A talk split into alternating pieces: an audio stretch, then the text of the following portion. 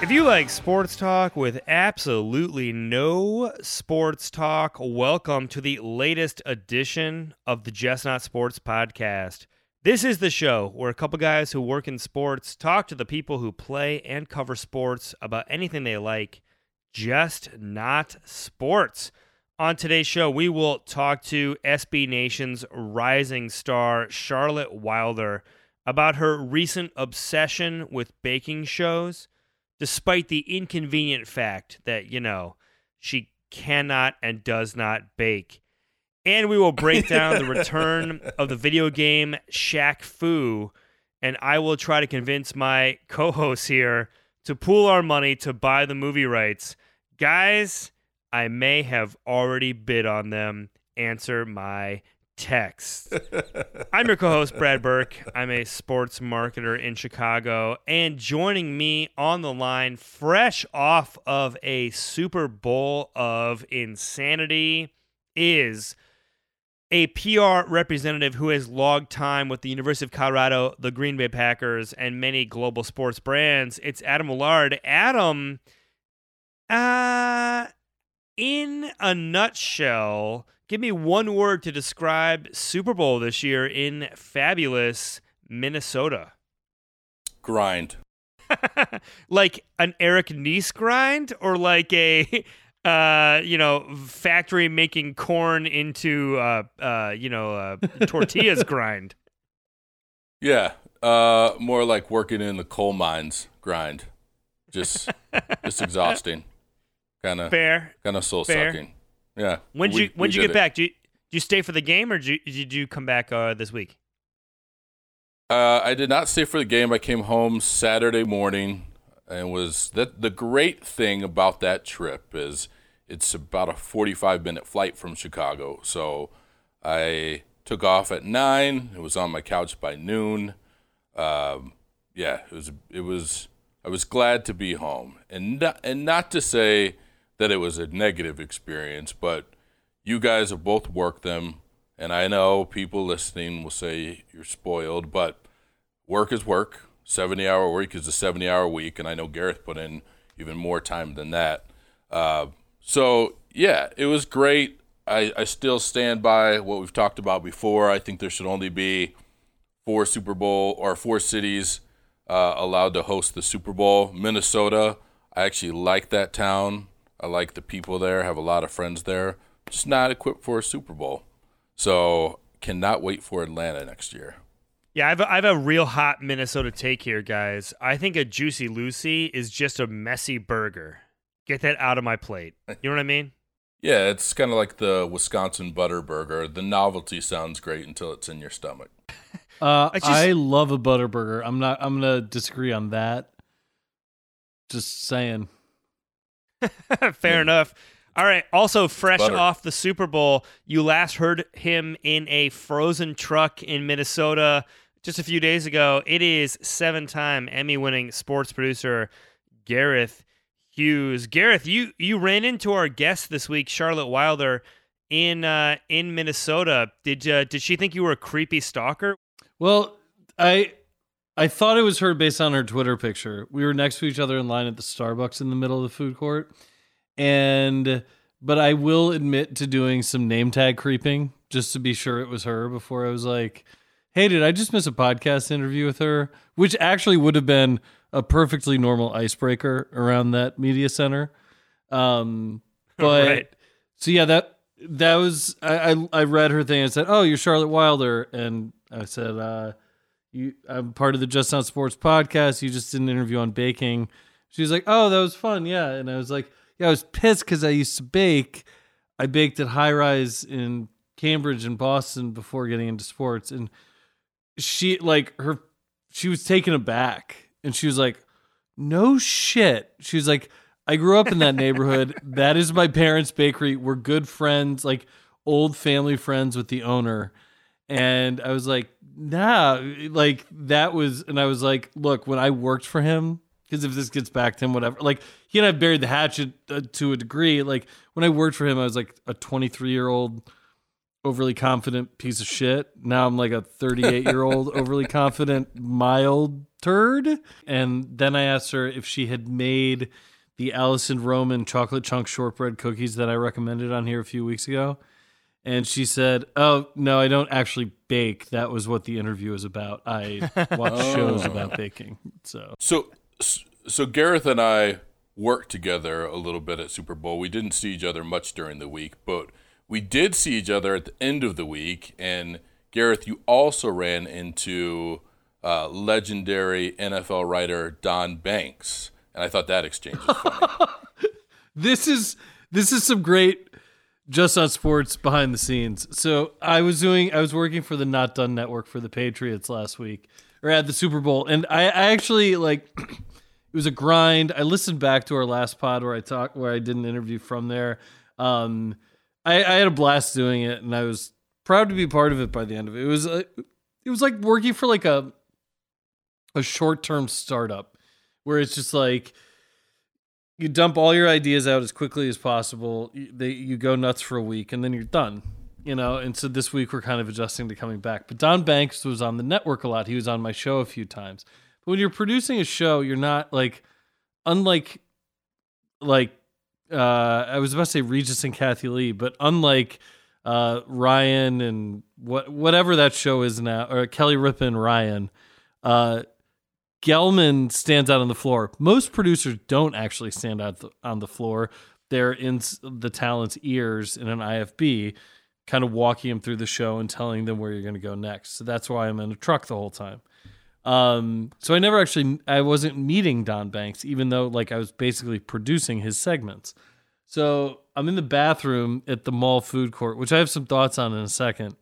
And I see him there. I was like, "Oh, hey Don, uh, I'm Gareth. I'm producing with the Not Done Network." He's like, "Oh, okay." And I was like, "Yeah." Also, you, I interviewed you for the Just Not Sports podcast on baseball cards a little while ago. He, he laughs. He goes, "Oh yeah, I tweeted that out. God, man, that was a that was a really fun interview. Quirky as hell, but you know." Just super weird that you would call me about that, but okay. Well, it, as we were doing it, we're standing at the hand blowers in this bathroom. so I don't know if I picked the right moment, but don't say I didn't shoot my shot, man. so first of all, Gareth, hey, dude, seems like you're the Jamal Crawford of shooting your shot at, at Super Bowl, man, because you're like accosting Charlotte Wilder at the Starbucks. You're hitting Don Banks up as close to the urinals as you can get. like, I just, I don't know what you're doing, Well, man. Brad, stay away from our guests, that is- stay away from our guests. It's yeah, the way you're saying that though, you're clearly like speaking like somebody who wasn't at the Super Bowl because that men's bathroom, I think probably four contracts were signed in there over the course of this week. Man, like it went down in that bathroom. That Yeah. bathroom was like my Vietnam, dude. Like I went in there at 7:30 in the morning to drop a deuce and there was no toilet paper and I had to shimmy three three stalls down. That was 7:30 in the morning. Had all night to do it over again. Like just think of what a men's bathroom would be like at Super Bowl Radio Row in the middle of an already crowded food court. You know what I mean? Like who Yeah. thought that one Carnage. through? It was crazy. Yeah. Woof. I've got I have a bathroom story, and I don't know if I can tell it, but I'm going to tell it anyways. Uh, so this was the Super Bowl in Indianapolis, and we had a we had a pretty incredible lineup. Um, so we had Peyton after he had just been released by the Colts. Uh, we had Cam Newton, who was signed as a Gatorade athlete. We had RG3, and we had Andrew Luck, who was uh, there in Indy with us, obviously before he was drafted by Indy. And there was extra uh, tension around him because no media had had talked to him, and we were able to give his time out. So the it was handed down that no one was to talk to Andrew Luck outside of our space, and I was assigned to shepherd him wherever he went. So he had to go to the bathroom, and this was in an area accessible by fans and media, and he went in to relieve himself, a, a number, a deuce as you would call it, Gareth. And I couldn't figure uh, out how to say that. Like, take a crap No. or you know whatever. Yeah, it's okay. Perfectly acceptable. And he went into the stall and he looks at me like, Are you going to stand in the bathroom? And I look back at him and I go, Yes, I'm going to stand here while you shit. This is my job. And, uh, and then we took, went and did interviews. So that is the glamour that is Super Bowl, guys. Wait, are you wait? Was it a one stall bathroom with like a urinal, and you just you're just standing right there, or was it like a three stall? One stall, as I recall. it was uh, like, uh, Adam, yeah. Yeah. Adam, that's uh, Well, no, there was a tough right there. divider. I mean, I wasn't watching him actually. I didn't see the act. no, I there's just- but there's the, the barrier, but there's just one barrier, and then maybe like one urinal and a sink. correct. Yeah, and sure enough, as he exits and goes to wash his hand, there is a writer right there who's like, "Hey, do you got a couple minutes, Andrew?" And it's like, "See, buddy, this is this is why I have this is why I have to do this. I know I know the gig." Yeah, Adam, uh, he only washed his hands because you were standing there. You know, like. I agree. I agree. All right. dirty right now, we're going to take the uh, open of the show and make it wide open. Anything in the sports world that's not sports is fair game. Guys, I'm starting this week because I want to talk about Shaquille O'Neal, the, the, the athlete of the, the non sportsman of the millennium, uh, still bringing it, even though he's been inducted into our Hall of Fame on multiple occasions he put out a trailer for the new, I guess you would call it a reboot of the Shaq Fu video game. And it's only, it's what I would call the equivalent of if George Lucas put out a new Star Wars and was like, by the way, sorry about the prequels, they sucked. because the trailer legit talks about how Shaq Fu in 1994 was awful and how they're redoing it to actually be good. And I just, I, I Shaq, man, I got to give him credit. He's always a step ahead. He gets it. He knows that no one wants another Shaq Fu. They want a, a Shaq martial arts game that matches their dream journal from 1993, which is what I had. So I gotta say, Shaq, I'm excited. Also, I wanted to throw out there this at the start of the trailer. It talks about how the video game is rated T for teen for these four reasons: uh, mild language. Okay, fine. Violence. Clearly, it's it's a kung fu game. Huh? Sexual themes. what? Huh? That's And interesting. drug fighting game? reference drug reference Oh. like guys i couldn't have been more excited for this game already and now i might get sexual themes and drug references i'm all in Shaq, i don't even own a video game system let me know what to buy bro let's do it Uh, I have an Xbox, so I will take a take a bullet for the team, and I will buy this and report back. oh i'll take a bullet it- for the I'll Put it on team the just i'll take a bullet Yeah. for the team and buy this this this marijuana sex thing come on Yeah. adam yeah. I'll put it on the just not sports credit card. All right. Well, anyway, I don't know when that's coming out, but it can't get here soon enough. Adam, uh, wide open. What do you want to talk about? I don't think I've been more excited for an upcoming movie than I am for Creed 2.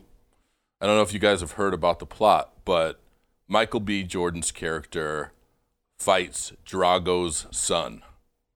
Uh, uh, I mean, need I say more? Uh, how great is that going to be? Well, let me ask you this: where does where does um, Apollo Creed's death at the hands of Ivan Drago rank in the in the Rocky spectrum of movie moments? Like in in terms of sad moments, or just most memorable moments? No, I mean, I, I think the the saddest moment is clearly when Paulie loses his robot in in four during the uh, the seizure scene. I just want to know, like, when, like, overall, like in the context of the entire movie, like, would you say it's top five, top ten, top twenty, out of the top twenty? top five, and I remember that Carl Weathers was pissed that his character got killed, um, and I still he still holds a grudge against um, Stallone for that allegedly. Yeah, I still hold a hmm. grudge against Carl Weathers because I invited him on the show and his agent told me he was too busy filming his new hit show, Chicago Law, which canceled like two weeks later. He was not he was not too busy. I heard about this. I thought it was a rumor, but it, apparently it's true. When's the movie actually coming out? comes out in November, and I think what they've done, what sorry, what the Rocky franchise has done really well is they've cast actual boxers um, as the lead protagonist in the last three. So Rocky Balboa was Antonio Tarver. Uh, I don't recall the name of the boxer uh, in the first Creed movie, um, but there is a a German Romanian professional boxer whose name I can't pronounce, um, who will be playing the role of Drago's son. Uh, I think it'll be great. I'm curious to see if there'll be if what the uh, tension is between Rocky and Drago as well. Should be good. That'll yeah. So it's supposed to come out in November. Uh, Stallone did not write the first Creed movie, but he did write this most recent one. So we'll see Oh he still got no. it. Dude, you say that like it's a selling point. He's he wrote He all wrote the Rocky, Rocky man. Like I He wrote all. Okay, he I'm wrote in. all of the Rocky movies except for Creed. Guys, that was that was 43 years ago. like, I think Guys, no, he wrote Rocky Balboa, which I thought he wrote Rocky, Rocky Balboa, which I thought was very well done. what? That was what you thought that you thought that Tarver movie was good. You thought that was good. Yeah, I, I- really did. Oh, I yeah, got a hot take, really man. I think the. Tommy Morrison movie is better than that. No, you're crazy. I watched Rocky Five uh, over Christmas break again just to see if maybe you know maybe I saw it the wrong way. No, that is a piece of shit. uh well I want to ask your thoughts on the Martin Luther King speech in the Ram ad. Mm. Uh that seemed to get elicit a lot of hot takes coming out of the Super Bowl. I figured I could take I could have the floor on this one. Um, yeah, creatively, I thought it was well done. Um, the defense I've heard is well the the King family commissioned it to be done. Um, that doesn't mean I still can't be offended by it, and not like in uh well this is shameful. How could they do that? Just you sell trucks. I think we saw a lot during the Super Bowl of brands trying to uh, present socially conscious messages, and I don't think there's anything wrong with that. Um, But that one, it, it made me cringe a little bit. I think you have to put every idea into the proper sort of narrative and cultural context. And in a year when uh, issues of race were visible on the NFL sidelines all year long, I don't know how you can think you can use Martin Luther King's voice in a way that won't evoke race. So e- even Mhm. if people hadn't, even if they hadn't Googled the same speech and found out the speech was anti commercialism and literally referencing cars being used as sta- status symbols as a as a, as a as a as a toxification of American culture, which the speech does, the sermon does. Even if that wasn't true, I think it already was deemed for hot debate because it's Martin Luther King Jr.'s voice in a commercial at a time when race is at the forefront of the NFL and the athletic experience in America. And the first person on the screen is a middle aged white guy working hard. It just. It, that in itself shows that no one had, had vetted it for how is this going to fit into the dominant narrative around cultural appropriation? Uh, well, so here's the other thing, and to touch on what you just said, Brad, is I sat on a multicultural panel a couple weeks ago, and uh, there was a lot of conversation about ads that were culturally insensitive or um, had practiced of cultural appropriation. And the question was, well, how does no one raise their hand? And I think the answer is that people do raise their hand, but the decision makers often, and and of many races, because I've seen this happen, um, the decision makers become so enamored with the idea or the thought that they'll be applauded or that their peers will give them awards for the creative that they do that they don't stop to think if it's the right thing for the audience. Um, and I think if there if Dodge is guilty of anything, it was that. Like certainly, um, they got an emotional reaction from some folks.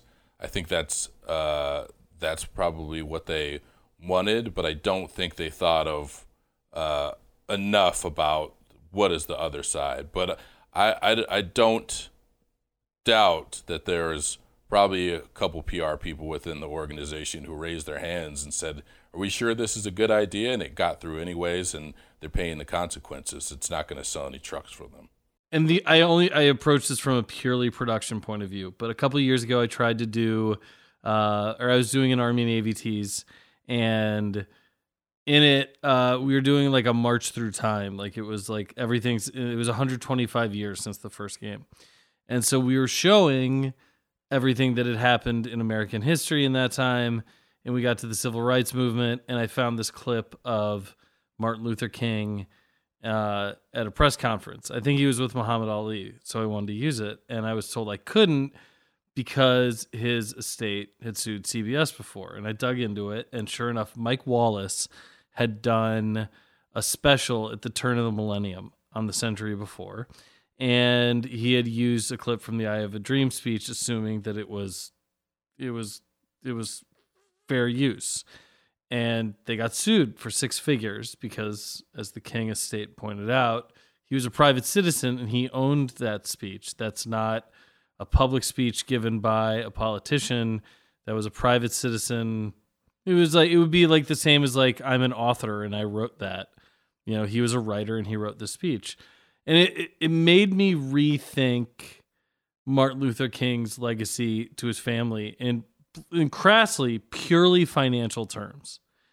And so when I saw that spe- when I saw that spot starting, I just thought to myself, "Oh wow, they cleared it with the estate. Like they got some money."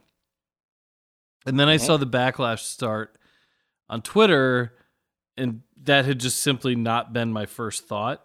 And so I was like, "Oh, okay."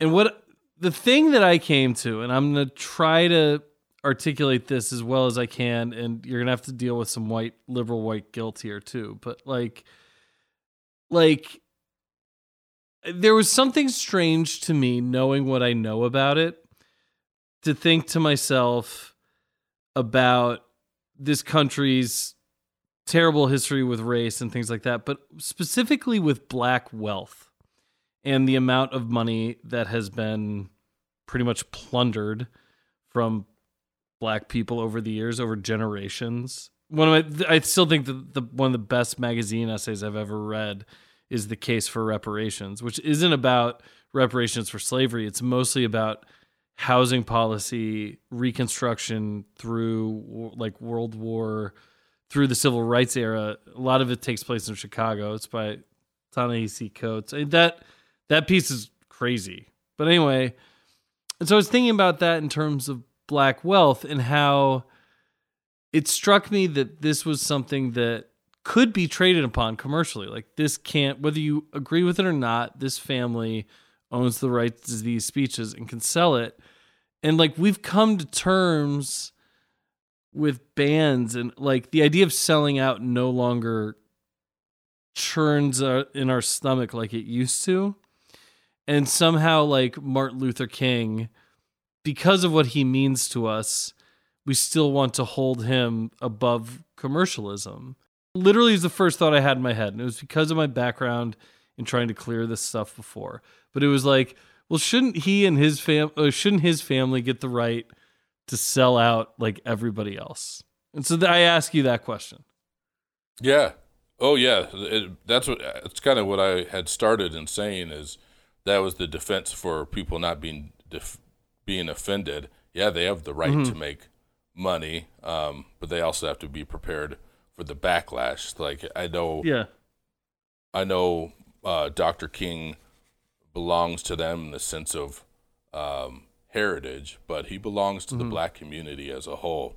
So uh, if there are other people, black or, or otherwise, who were offended by it, they have the right to be offended as well. So yeah, I, I Sure. um, it does feel like a a bit of a sellout to me, but do they have the right to do it? And also, in fairness, uh, we all have created content or been responsible for producing something in one way or another, and we haven't um, suffered that kind of backlash. But when you deliver that final piece of production, there is always that thought of like, how is this going to be received? And um, not everything, uh, not everything goes over super well, um, and it's it's it's really hard when you're working with people who are like-minded and you all agree on an idea and the idea evolves.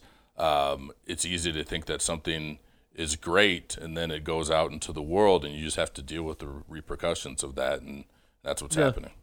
Look, as a, as a creator of this show, I always think about where we draw the line for that kind of stuff, which is why I want to take a moment to talk about Squarespace. Guys, uh, Squarespace is the Do we only get way. Squarespace? no. yeah, no, no. Shit. I, luckily, on this show, we, no one pays us shit to do shit, so we will we will move on. Okay, that's wide open for this week. Right now, we're gonna move on to an interview I got a chance to do with Charlotte Wilder.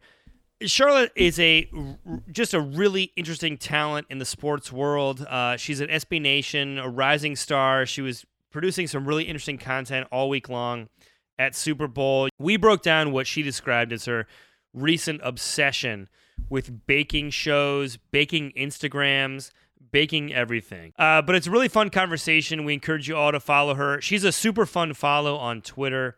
I get into her a little bit about that and how she retains uh, the, the the good natured humor on a platform that so often is is is not good natured or humorous. And uh, I think you guys will really enjoy it. And after that, we will be back to distract you. Stick around.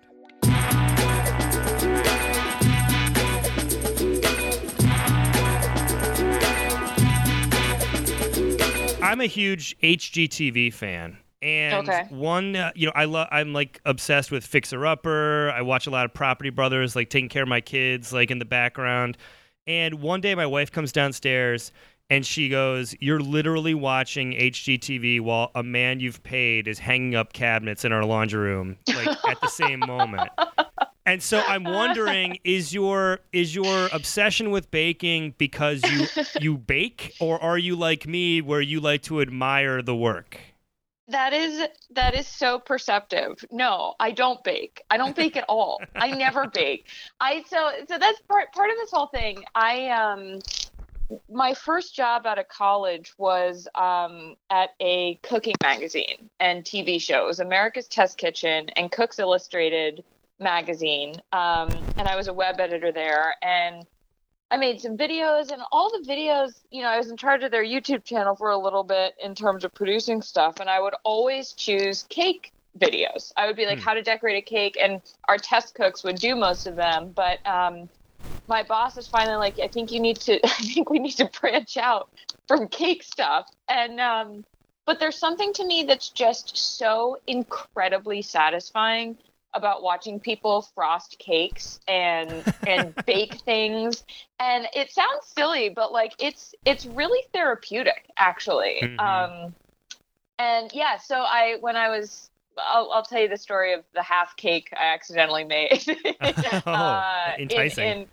Yeah, but uh, no, basically the obsession started. Um, I've always been into watching, you know, cooking shows and and uh, cake decorating videos, but this fall it got like really bad where I I realized there was one night when I looked up and it was like 11:30 at night, like a Wednesday or something, and I was I realized I'd spent two hours in a, in like an Instagram hole of finding different bakers and watching them frost cakes and cupcakes, and I was like, I texted my best friend and I was like, help, and she was and she was like, she was like, you're that like this is getting out of hand. And then I showed her some of the videos, and she was like, "Oh my god, these are incredible!" And I was like, "Right?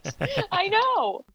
Well, what is the psychology of liking the the sort of watching it come together because I think with a lot of baking and the products, there's an intricacy to it. There's an artistry to it. It's not it's not as simple as just it's completed, but there, it does have a, a, a really wonderful look to it. So do you, do you feel like um, do you feel like it's sort of tapping sort of an artistic side of your brain, or do you, are you someone who just likes to see very uh, intricate tasks completed, or do, is it just that looks really delicious? I would love to to be eating it.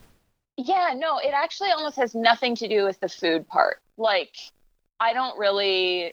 I mean, I love cake, but I'm not like I'm not watching these because I want to eat cake. I'm Right. watching them because I think they're so satisfying. The sort of the the methodic, the repetition of the motions, and how methodic these people are, and how it works every time the first time. Because you know these Instagram accounts or these tutorials I watch, they're so good at it. Um, so you know they'll they'll smooth on frosting, and then it'll be kind of lumpy, and then they'll take a um, you know, like one of those bench scrapers or something, and just smooth out the side as they turn it. And it's Right. mesmerizing to me. It really like it taps in some part of my brain where like I I often feel like I can't shut my brain off or I won't stop obsessing or worrying or overanalyzing everything, which is probably why I'm a writer and probably why most of us are miserable. But that kind of that kind of shuts that part of my brain off for a little bit and and let I just it it's almost like a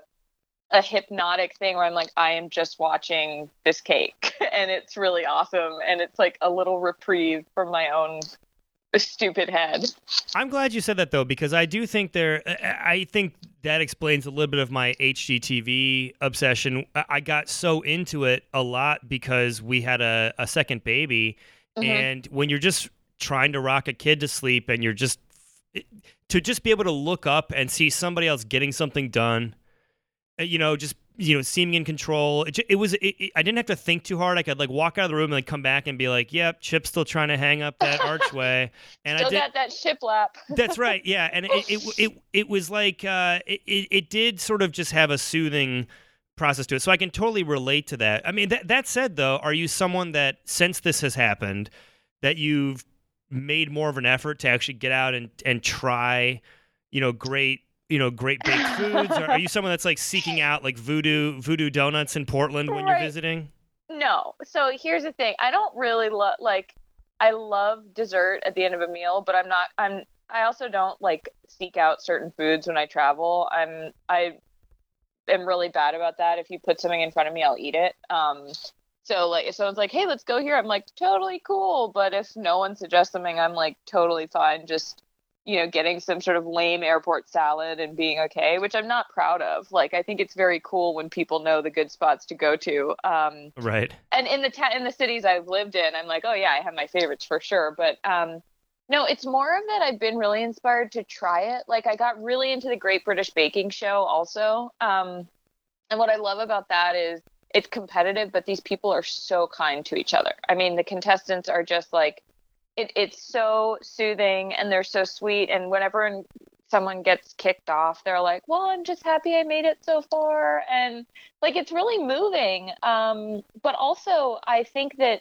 it's cool because you learn a lot about baking i mean they you know i know now that if you heat your eggs as you whip them they'll well now i can't remember i think they get lighter but you know like you can you sort of pick up what these different um, techniques and strategies in baking are so i've been wanting to do it more and more actually since i've gotten into watching these things and you know my tiny my studio kitchen in brooklyn isn't totally conducive to it but um when i was the the story do you want to hear the story of the half cake brad should i I tell you want to hear. I want to hear it all. Don't hold Okay. back. Okay, so when I was home over um, Christmas, I I was like, my mom knows that I'm obsessed with these cakes. Um, you know, I've been telling my parents how I'm like, oh, you got to follow this one, and they're like, whoa, okay, what's happening to our daughter? Um, but so I was like determined to make a cake, and um, I had that sa- the same friend I mentioned before, um, Hillary was she's she still lives in Boston, um, and another one of our friends, Amy, also lives in Boston. So I texted them and I was like, "Hey guys, um, I mean Amy doesn't, but we were all home over break in the in the town we grew up in." And uh, I texted them. I was like, "Hey guys, tomorrow I'm making this cake. Uh, you know, I'm obsessed with these videos. I really think it's time I try it." And they were both like, "Oh man, uh, okay, good luck." And I was like, "Do you want to come like see me slash help?" And they were like, "Yeah, for sure." So I start making. I I like get all the ingredients. I go to the store. I get all my food coloring. Um, and I make I make two cakes for that I think are going to bake up way higher than they do. So I have these two sort of slabs, and I put them on top of each other, and I am just devastated that it's not high enough. Like I was picturing this sort of four four tiered beautiful cake, and that it would be so tall, and you'd be like, yeah, well, you need to bake four cakes in that case, right? Like Mhm. you baked two. What were you expecting? Um, and I really hadn't thought that through. so, so we're standing there looking at this, and um, you know, I have I, I have this plan that I'm going to do this, you know, beautiful green and red cake for Christmas the next day. I'm Jewish too, so the whole thing, none, none of this really made any sense. but I'm like convinced I'm going to do this, and um, Amy and Hillary and I were looking at these cakes, and and I was like, these are not high enough. And we were like, you know, well, what we could do, I could cut them in half and then have half a cake, but it would be taller. And somehow in the moment, this seemed like a great idea.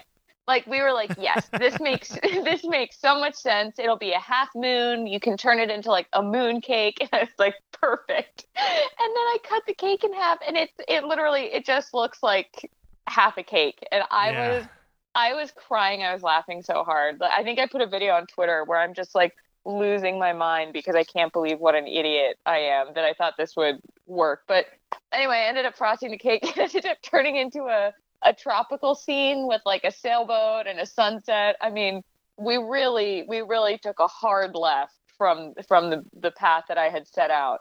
But it, it it still, you know, it looked okay. For half a cake, it looked it looked pretty good. Well, I mean, and look, that's why we watch.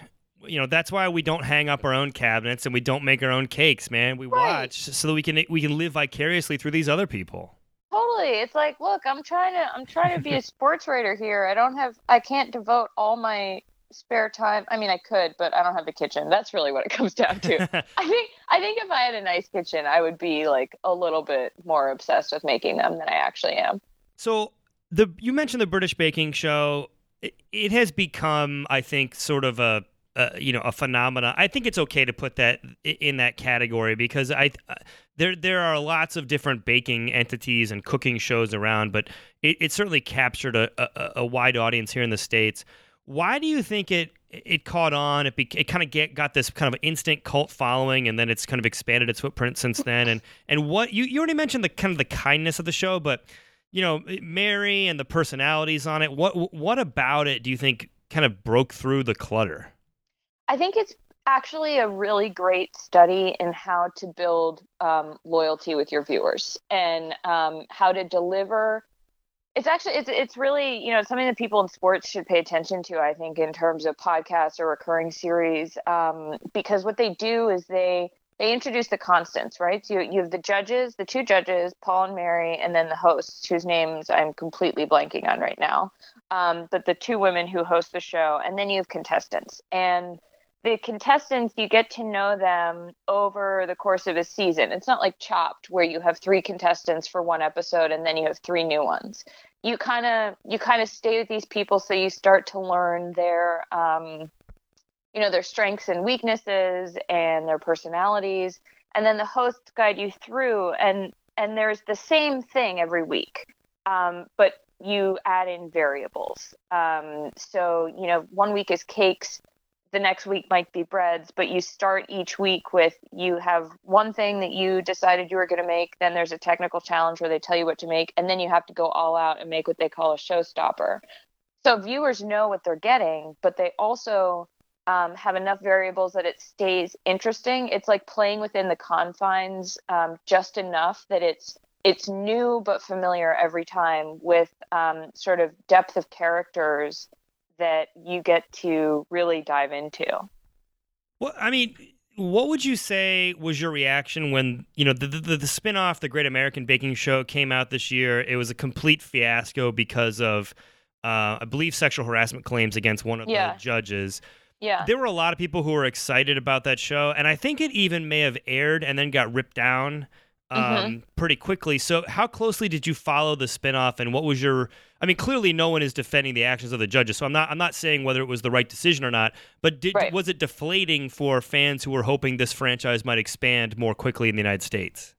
Honestly, Brad, I didn't. I wasn't. I only started watching the show recently. Oh, okay. Um, so like in the past few months, like I, um, people had told me that I would love it and that I should watch it, and I kind of resisted in the way that someone tells you something's good for you and you don't want to do it. yeah, or they, when they, they Um, just swear, "Oh my God!" In, in high school, it's like, "Oh, you should listen to Phish," and I'm like, "Nope, already out." Like I, I see all your backpack stickers, and I'm just not ever going to listen to a CD ever. Right, exactly. And then you listen to Phish, and you're like, oh shit, I love Phish. Um, so I'll know, let you know when I finally get to that point.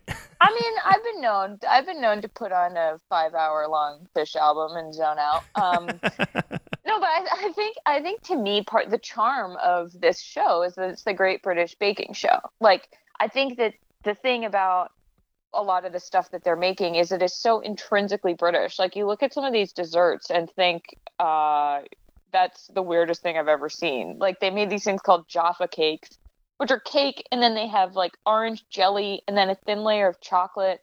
And I'm looking at this and I'm like, I don't really want to eat that, but I totally respect that you have that at tea time or whatever it is you're doing. And because they have these amazing British accents and everything's so quaint and they're in the countryside, it all works together. But I think for American version of this, you would have to make it more American and and I don't think that there's that same charm to our desserts, honestly, that there are to these weird British traditions.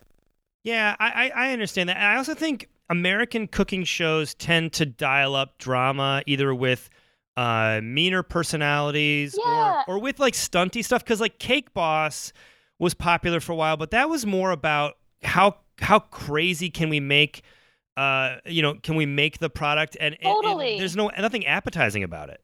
and that is American, right? It's like this excess, this land of plenty, this like, oh my God, here we're gonna put absolutely all of the things that we can into this and heighten the drama and make it. And you know, not not to say that other other places or other um, programming isn't like that in other places, but I think the thing about the Great British Baking Show is it's sane. They're like these. They choose amateur bakers, and then they give them tasks that are hard but doable like I look at some of these and I think if I practice, maybe I could do some of that. You know, it's not Yeah. impossible. And it's also not sort of, you know, they on Chopped they give you like a a bag of donuts, a bottle of Coke, um, you know, a fennel root and like parsley, and they're like, "Go to town." And I, that's Yeah. who cooks like that? And on the Great British Baking Show, they're like, "Hey, make your daughter's favorite birthday cake," and everyone's like, "Okay," you know Right. like there's there's a level of practicality to the show that is actually far more relatable than these sort of novelty cooking gimmicks. So, I mean, look, you work in sports, you're not easily starstruck. Uh, but if you got a, one of those cheeky winks from Mary, Oh my god. uh, how would you respond? yeah, you know, that's funny about sports. I think that's something that um, when I started writing about sports, I was not expecting to fame sort of becomes not a thing as much um, because you're around famous people and you're like, I really just need you to say something interesting um, as opposed to being impressed that you're here. Um, Right. And, but, you know, man, there are some people that I would just lose my mind for. Mary, if she, I mean, if I saw Mary, let alone if she winked at me, I think I would probably, I would melt like a, like a, like a bad Danish. um, but also like Martha Stewart, um, I would lose my mind if I could hang out with Martha Stewart. I tweeted her sometimes. Her Instagram is is another thing that I'm obsessed with. Um, or Phil Collins. Like I have these very weird um, specific celebrity crushes that really uh, don't make sense for like a 28 year old woman to be to be as into as I am. uh, okay, well, I'll double down because I'm 38 and I'm a dude and I love myself some Phil Collins. I, Oh my god! here's here's what? I will say. I think um, uh, Against the Odds is like the most underrated like ballad of the Oh. last 30 years. Easily. I also think. I mean, we could transition to be a Phil Phil Collins podcast if you want. Um, I I have. That's so up to you, thoughts. my friend. Literally, I have been listening to No Jacket Required for I think three months straight now. Like it's it's the album. I think I listened to it all the way through at least three times a week. wow. I don't know what's going on, but it's the it's it's become a little a little bit concerning. I Uh, mean, his you forget how many songs that he did that we know. I mean, it- I know. I, I I had a um I found my CDs recently and I had a Phil Collins greatest hits and I popped it in and I think I mean this was a couple months ago but I, I remember being like I I like really know like 12 or 13 of these songs that's crazy Oh, for sure. It really is. Like you start listening to No Jacket Required the first time and you're like, "Oh, wait, Take Me Home's on this?" You're like, "Don't lose my number." I mean, they the way that Phil Collins can do a key change, like few people Phil Collins and Beyonce are the masters and Michael Jordan uh Jackson Michael Jordan uh, are like the masters of key changes and nothing pumps me up more than a good key chain. Well, can I give you some advice here, or, or, or I get not advice, a, a recommendation? I'm not going to Oh, please. mansplain '80s pop uh, key changes to anybody. Listen, if you want to, I'm honestly that's like the least offensive thing anyone could mansplain to me. My favorite key change Uh huh. in all of music Yeah. I mean, look, I'm sure there's probably some examples of like my snootier music taste, but my favorite, like just general uh, popular song key change is the end of Belinda Carlisle's "Heaven Is a Place on Earth" when Oh, it kicks up one notch, and you're like.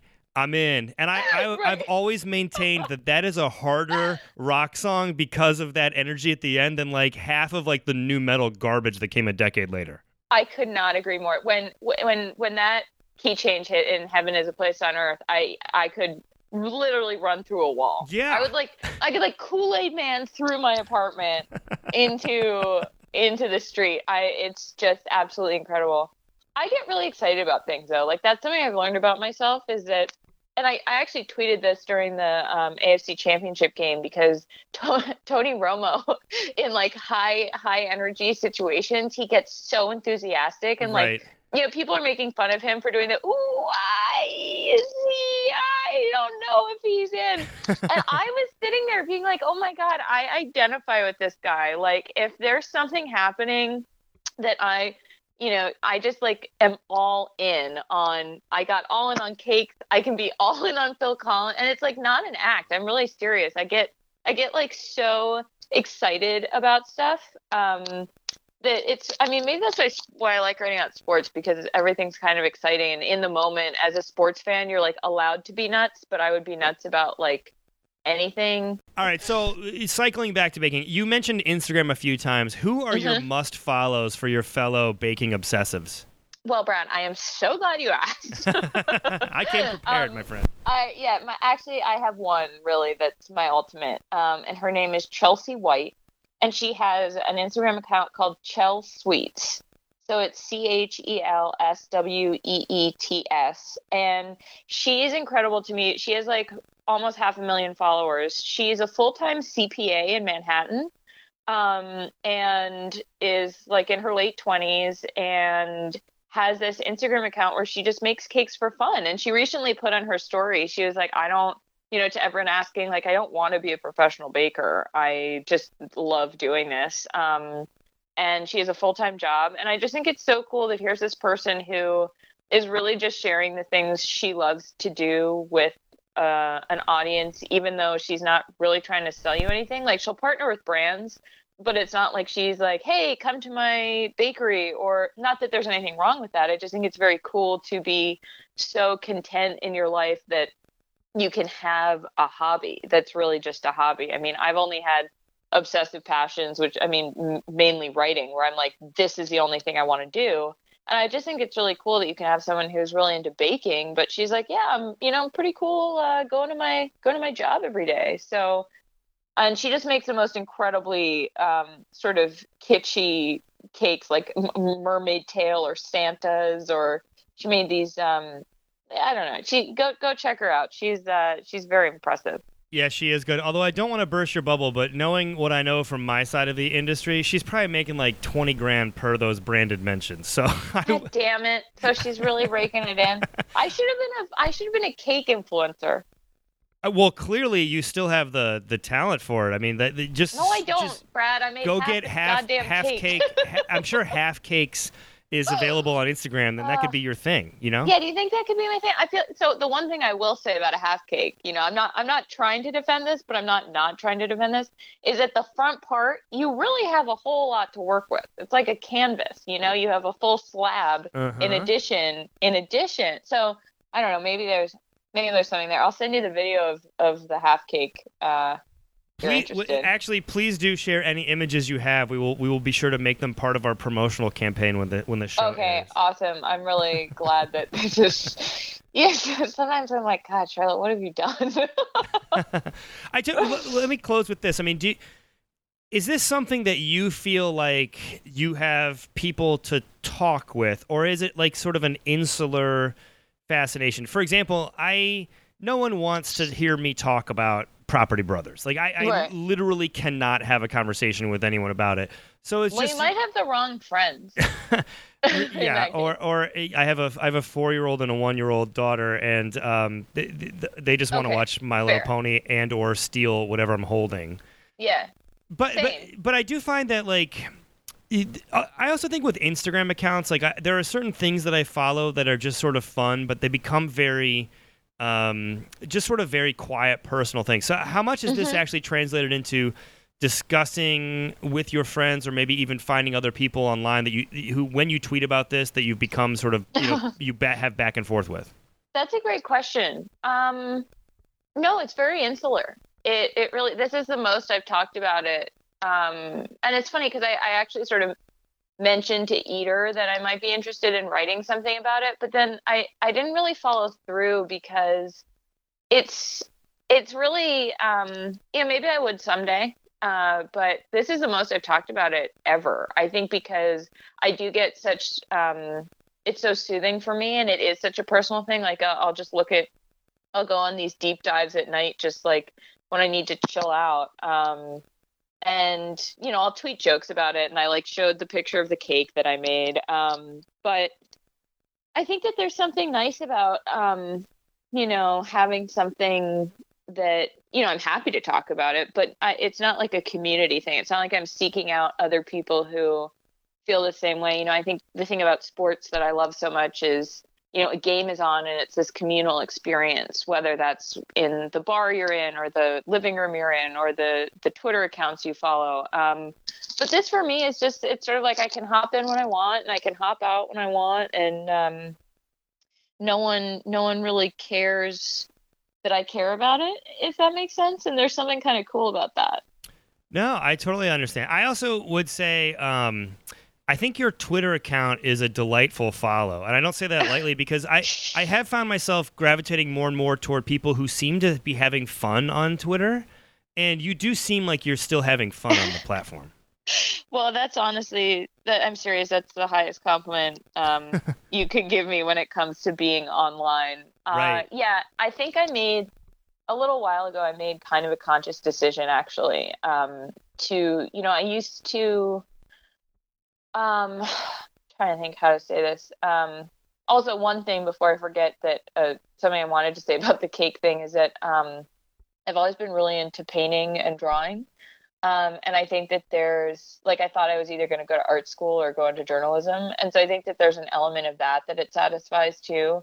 Um, this you know visual component, or anytime I do try to make cakes, it's like it's almost like painting with frosting. So there's I think there's something to that. Um, but in terms of Twitter, no, thank you. Uh, seriously, I, I I think that I reached a moment where it was becoming so stressful for me, um, and so ugly and unpleasant. And then there would break through these moments where I saw a really great joke, and it actually made me happy.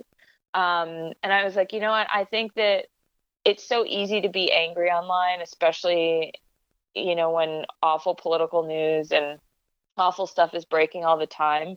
And um, you know, I, I think though that there are reporters and accounts and activists who are far more suited to speak to those things than I am in some way. And so I try to amplify that and retweet that. And, you know, I try to, any money I have that I can give or any, you know, volunteering I can do, I try to do that. But I think that I realize that my role, I'm way better at, um, you know, making jokes or, or trying to inject a little bit of levity than than I am anything else. Um, and and it just sort of became a thing where I was like, well, if this, you know, it, a it's fun for me, and b if if this can make someone else chuckle for a second, you know, who knows if it does ever, but that that's kind of my goal.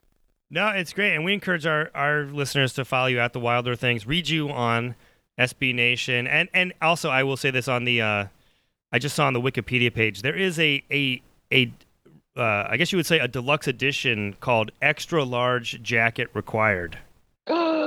Uh, no. Came out in 2016. I'm not sure what's on it, Oh, but uh, you may want to you may want to you may want to find that bad boy. You think Phil Collins would hang out with me? I think we might have a good time. I ran into Lily Collins at um, that's his daughter, right? Lily Yeah, at yeah. uh, the Soho House in L.A. I mean, I I say ran into her loose. I mean, she was like at the table next to us. We didn't bother her. Um, but I, I did I did see her and just actively kind of think, oh, I wish that was Phil, which I feel bad about. I'm sure she's. I mean, I actually, I have, I know literally nothing about these people's personal lives, but based on his music, maybe, maybe we could like do karaoke sometime or something. I, that would be amazing. Or bake. Yeah. Maybe you could bake something sometime. There you go. I'd, I'd rather bake with Martha Stewart.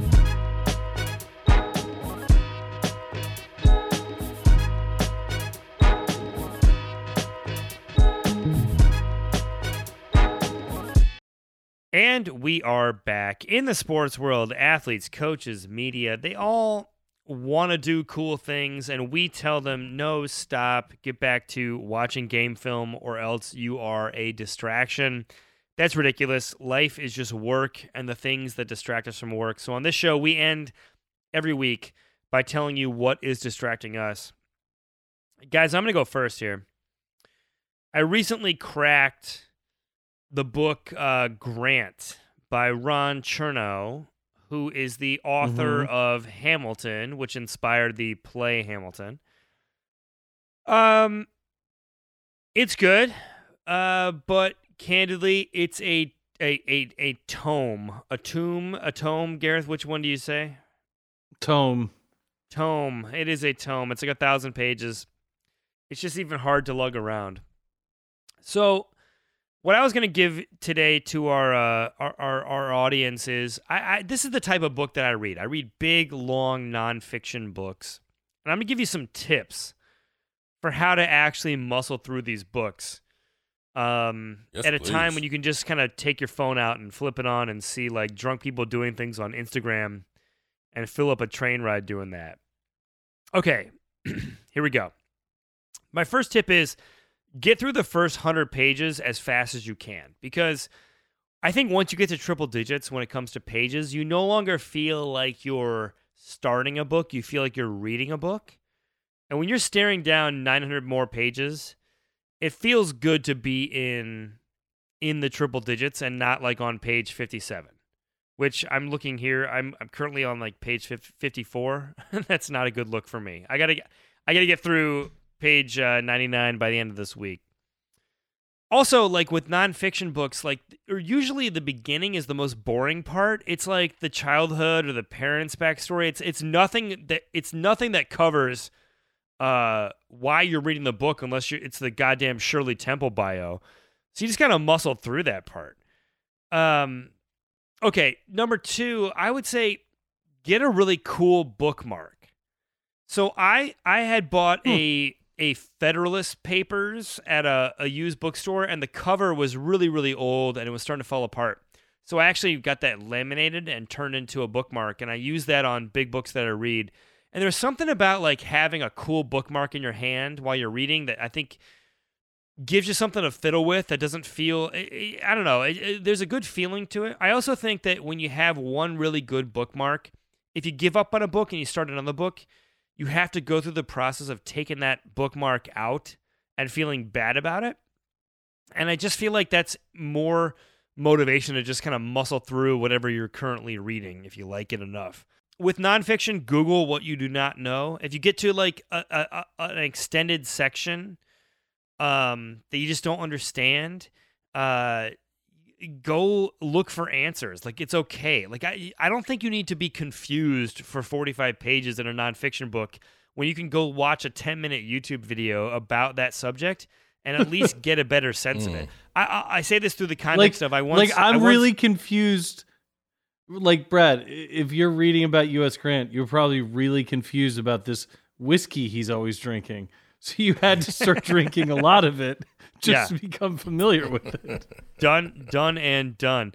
Um, It also, explains I mean, why you're on page 54. Yeah, dude. Once I read an entire book about Andrew Jackson called "The Age of Jackson," which which connected his presidency all the way to FDR's, and there was like a huge section about the national bank that I didn't get. So I read an I stopped and I read a whole other book about that, and then I got back into the first book. Like just just if you don't know something, like go find it. Uh, finally, if you're busy, read like ten pages a day because that sounds ridiculous, but you can get through 500 pages in two months just doing that. If you just like plow through it, like, and I'm only talking work days. Don't don't hit me on the math there. Um, but you can get through a lot more than you think just by chipping off a few pages at a time. And then finally, whatever you, whenever you go to get on your phone, like get into the book. And I'm especially looking at your commute. Like if you're in a train and you're like, "Oh man, I'm tired." Uh, pull the book out. Do not watch uh, that Rick and Morty episode on your phone for the third time this week. uh, and I say that as someone who probably has been doing that more than reading Grant, which is why I'm only 54 pages into it. So that is Brad's advice for getting through thousand page nonfiction books. Gareth, you read great. a lot. Gareth, you read a lot. What is your distraction? Uh, okay. This is like peak Gareth, by the way. I mean, like, Oh, we're really going for it this week. Um, I got out of the I got out of the Super Bowl and I was like, I was on the flight home and I just hadn't I couldn't find any music on my phone that I wanted to listen to. Um, I got I wasn't I got into work yesterday. I wasn't listening to it, and you know I, we've talked about collecting records on here, so like I follow these record dorks on Instagram, and this one guy who works uh, down at Good Records posted um, a Pitchfork review from this weekend by this composer I'd heard of, and I'd never listened to it. It's uh, it's this guy La Monte Young and the piece is called The Well Tuned Piano. It is a 20th century, late 20th century minimalist piece of music that is. it is it is 5 hours long. What? It is- Gareth, Gareth, real quick. I never, I never would have thought when I rolled out with, I'm reading the U.S. Grant bio. I never would have thought you would have topped me with something way more boring. But Jesus, you Oh. did. Like, Dude, Yeah. I, well, I well, so what I wanted to say is like, Adam, you talk about meditation, you talk about Yeah. st- like, you know, finding a quiet place. Like, it's beautiful, like repetitive. He was very influenced by drone music. I started reading about him on Wikipedia. like a, He grew like up a white in- noise machine, like a white noise machine, like yeah, my daughter's well, room. He grew up in Idaho. he loved like it was the sound of wind and like droning things It was a heavy influence.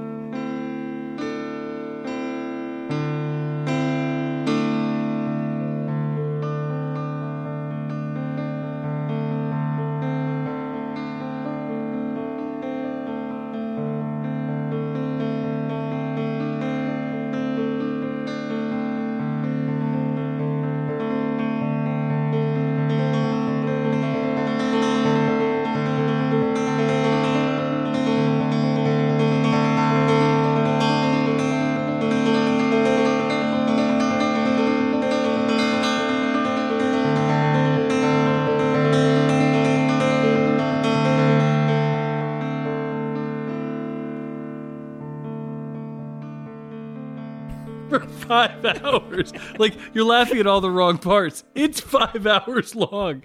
One piece of music. Yeah. Hey Gareth, Um, how how was the heroin? Oh. the well-tuned piano. Five hours of 20th century minimalism. Oh, but real quick, guys, I forgot. I don't. I didn't mean to go back to mine, but I forgot. Um, if you're trying to stay awake and read your book, uh, don't don't listen to Garrett's bullshit. anyway, That's Adam, the well-tuned Adam. piano. Yeah. I don't know how to follow that. You guys make always make me feel so basic. Uh, but I before the weekend or two weekends before Super Bowl, um, my girlfriend who was born in Paris, uh, grew up a little bit outside of Paris, and then moved to Brussels as a teenager. So um, I went to Brussels for a wedding, which was awesome uh, because it was entirely in French, um, and I didn't understand a word. But they, it was it was probably the most fun wedding I've ever been to. Um, really nice people. Uh, we got there at two in the afternoon and left at four thirty in the morning, and that is the first time I've been up since midnight in a long time. Um, so had an amazing time, and then went down to Paris and met her parents, uh, who showed us around the city. Uh, and yeah, I don't have any. uh, I don't have any highlight or great thing to say about it other than it was a really nice way to kind of relax before the stress of Super Bowl planning and Super Bowl week started, and it gave me a little uh, a little case of the travel bug, and looking forward to planning the next trip. nice man. That's real nice. Yeah, I do love that you started that with. You, oh, you guys always make me feel so basic. So I just got back from Brussels. yeah. Garrett's listening to the essentially the uh, the, the the five hour loop of a silent fart, and Adam is like off in Europe doing fabulous weddings and touring Paris. That pretty much sums up just not sports right there. Anyway, amazing food, amazing beer. I definitely, I think Brussels is an underrated city. I think uh, people should check it out. Only an hour train ride from Paris. all right, that is our show for this week. Let's give a shout out. now I'm to gonna a thank shout out Shaq. yeah, I'm gonna give a shout out to uh, Shaquille O'Neal as always, to Charlotte Wilder uh, for good enough for coming on talking about baking shows. Uh, Gareth, any shout outs? Shout out to Don Banks. Good to meet you in the bathroom, buddy. Yes, amen. Adam, shout outs. Shout out to all the folks who I ran into at Super Bowl. I know there were a lot of complaints about it, but I think the one thing that you take away from it is what was discussed here the relationships that you build in this industry along the way, people who I've known for my whole career, and I probably only see them once a year, and that's at Super Bowl. Um, that was really uh, inspiring, I guess, gratifying. Shout out to Gareth for giving me some Patriots VO work. Are we allowed to talk about that, Gareth? Oh yeah, man, that's been on the internet. We should post a link to it. Okay. It's a little yeah, dated Gareth, now. Uh, yeah, Gareth needed uh, someone to step in to do a VO, and rather than call a professional in New York, he knew I was in town, so uh, so I got the job, and that was a fun way to end the week. Uh, and as usual, shout out to my boy Uzi, yeah. Def Jeff, Little Swanee, Meech, Ron Mack, and my other cousin Ron. And in the immortal words of Shaquille O'Neal, booty rappers. Stay booty. Booty.